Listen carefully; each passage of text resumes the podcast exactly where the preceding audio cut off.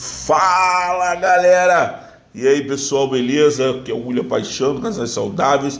Nós estamos aí mais uma vez no nosso podcast. Vamos lá, e com o tema de hoje. E o tema de hoje, rapaz, quase que não sai aqui. O tema de hoje é injustiça da vida, nada, consequência do pecado.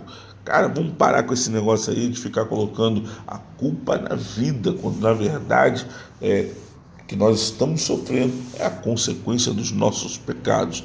Bom, mas vamos lá. Quantas vezes somos injustiçados? Quantas vezes planejamos algo e nada acontece? Quantas vezes pensamos em fazer algo durante o dia e no final dá tudo errado? Estamos então fadados a viver as injustiças da vida? Bom, diria o poeta: a justiça pode demorar, mas tem uma hora que todos pagam os seus pecados. Sim, sim, sim, sim. Tem uma hora que todos pagam os seus pecados. Que paguemos logo os nossos, porque depois que casamos, ah, meu Deus do céu, eu não aguento mais esta vida, não conseguimos mais prosperar.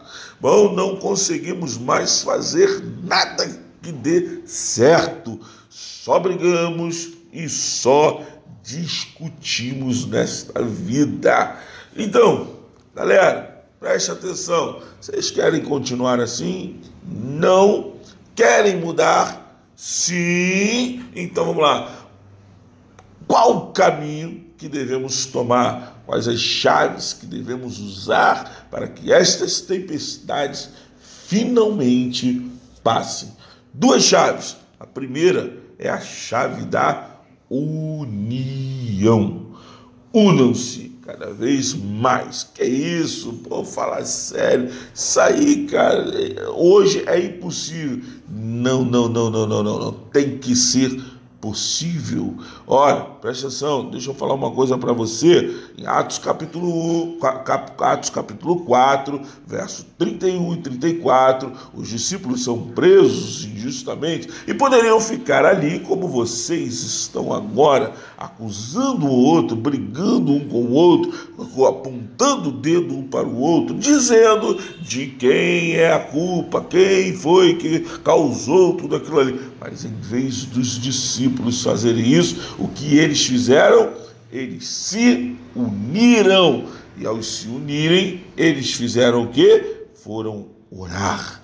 E ao orar, Deus ouviu as suas orações. Gente, vamos parar de ficar colocando a culpa um no outro. Quanto mais vocês se unirem, mais um se compadecerá do outro. É. Segunda chave: sejam mais generosos um para com o outro.